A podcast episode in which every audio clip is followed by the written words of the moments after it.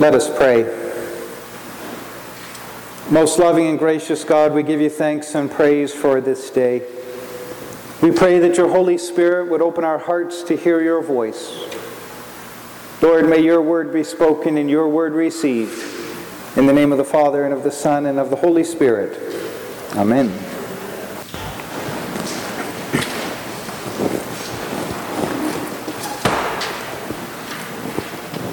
I would guess that along with the parable of the prodigal son, this is probably right up there with one of the most known parables of Jesus' teaching, this story of the Good Samaritan.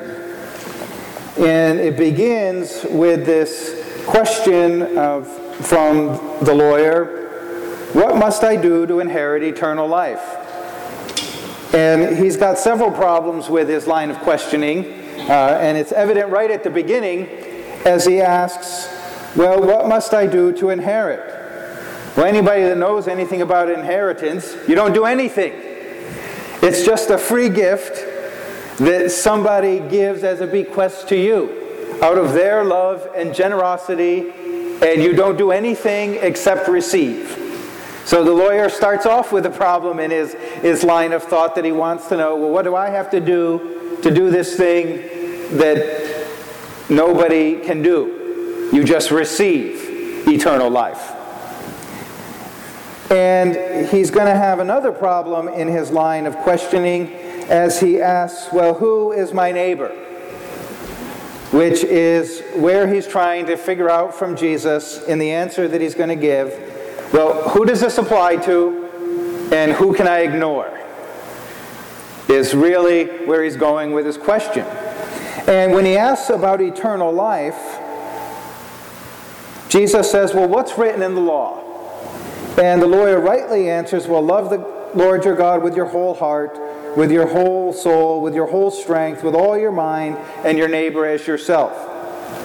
And Jesus says, Well, you're right. And both the gospel passage and this section from Deuteronomy deal with the law.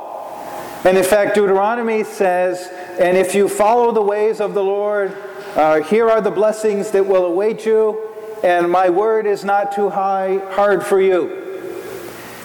And it seems that the statement is well, the message of the law seems pretty simple, and therefore should be pretty easy to do. Yet throughout history, human beings have been really lousy at doing it.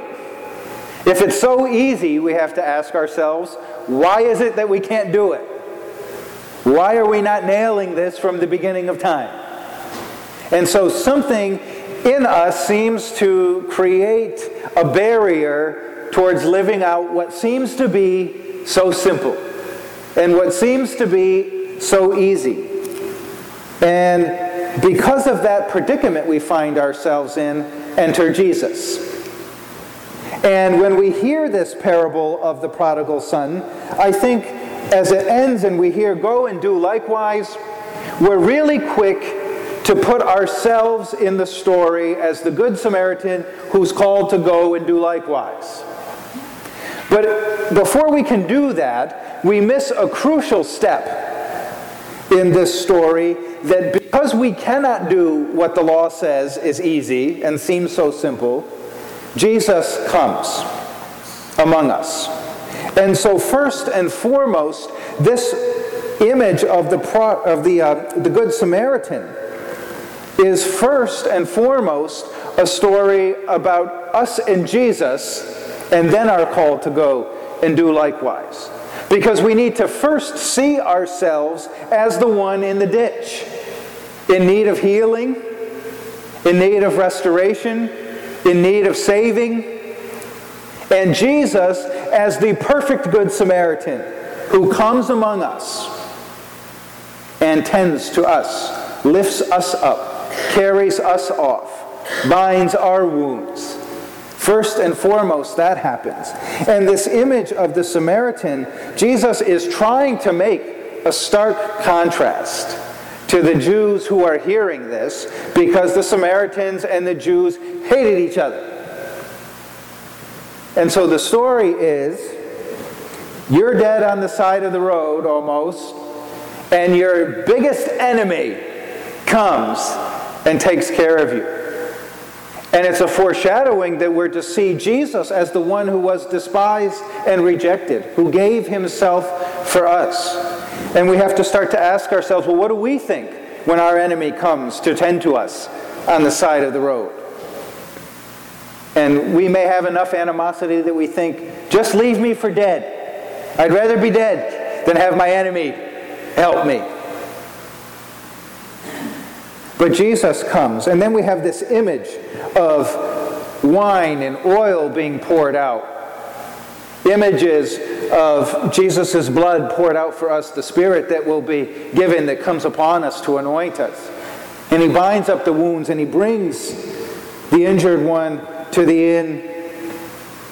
And the Samaritan does not say, Well, I'll spot you a day's hotel, and on my way back through, you can repay me. He just gives freely of himself in the care of the one in need, which is what Jesus does for us. He cares for us, He raises us up, He heals us and restores us, gives completely of Himself, demanding nothing, no payment.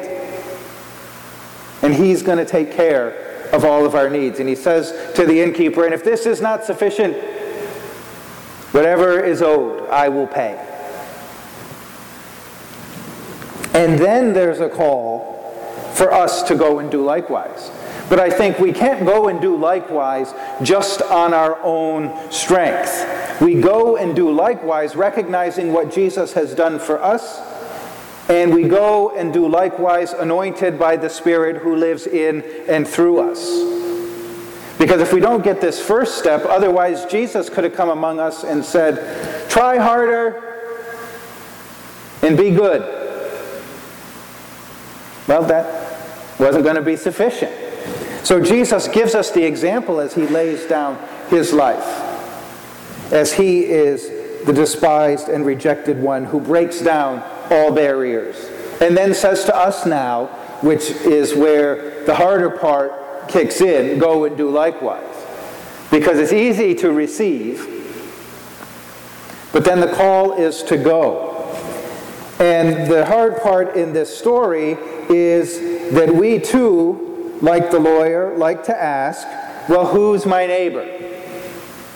Surely I'm only called to help the people who love me in return and think I'm wonderful and are so thankful for everything that I do and pay me back twofold. How do we feel when the story says, well, picture in your mind right now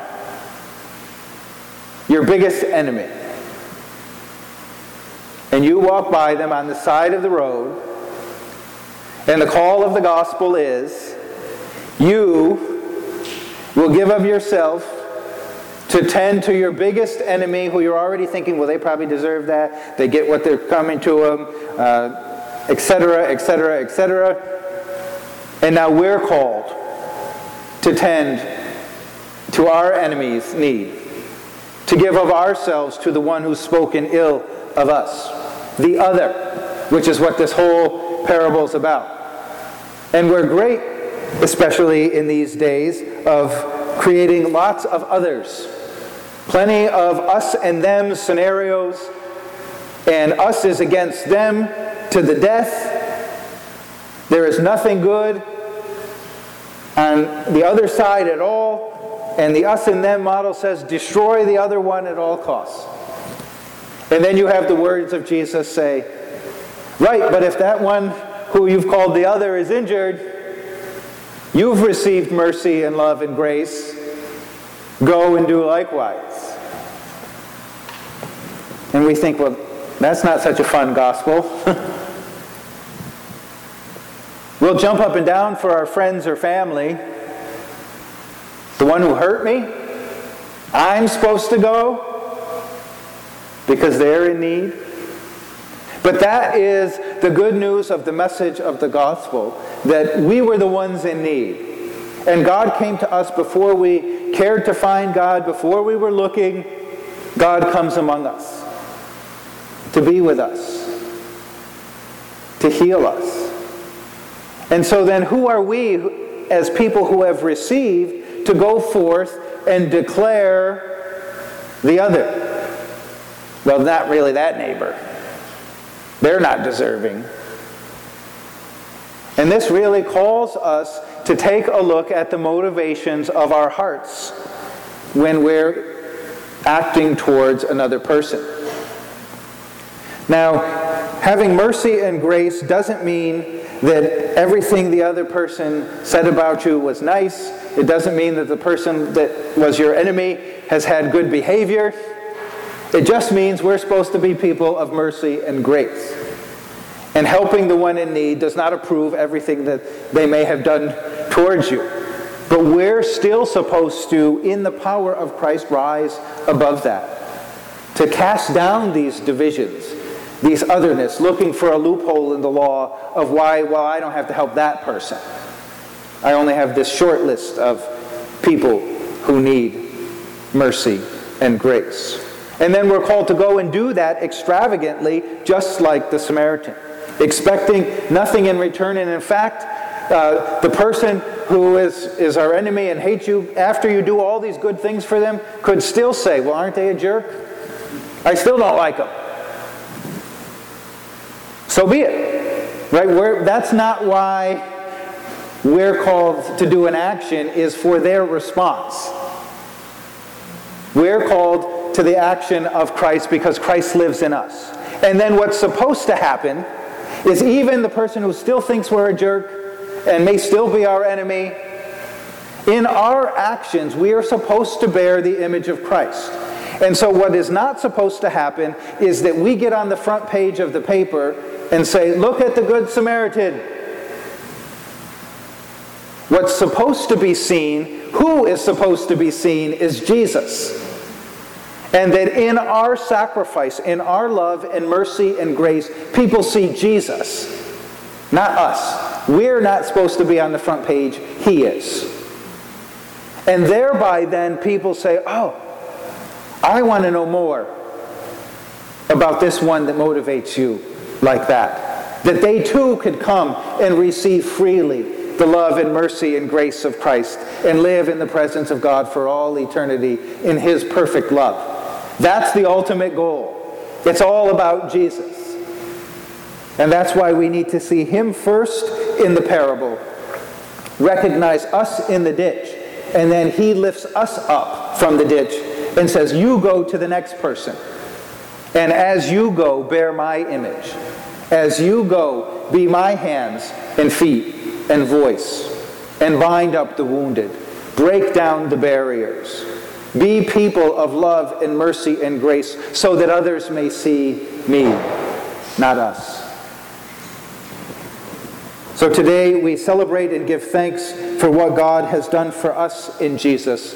And we pray that the Holy Spirit will continue to open our hearts to see those places in need of transformation, that the divisions may be broken down, and that we might be people who bear the image, love, and mercy and grace of Jesus to whoever we encounter, regardless of how they treat us, regardless of what they think of us, and regardless of what we can get in return.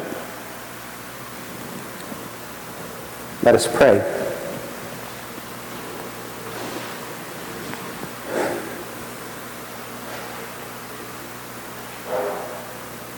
Most loving God, we give you thanks and praise again for this day. We thank you for the gift of your Son, Jesus Christ our Lord, and his, for his work on our behalf and the ongoing work in our lives. May the Holy Spirit continue to change and transform us, that we might be witnesses of your radical love, going forth into the world, breaking down barriers binding up wounds, and caring for those in need.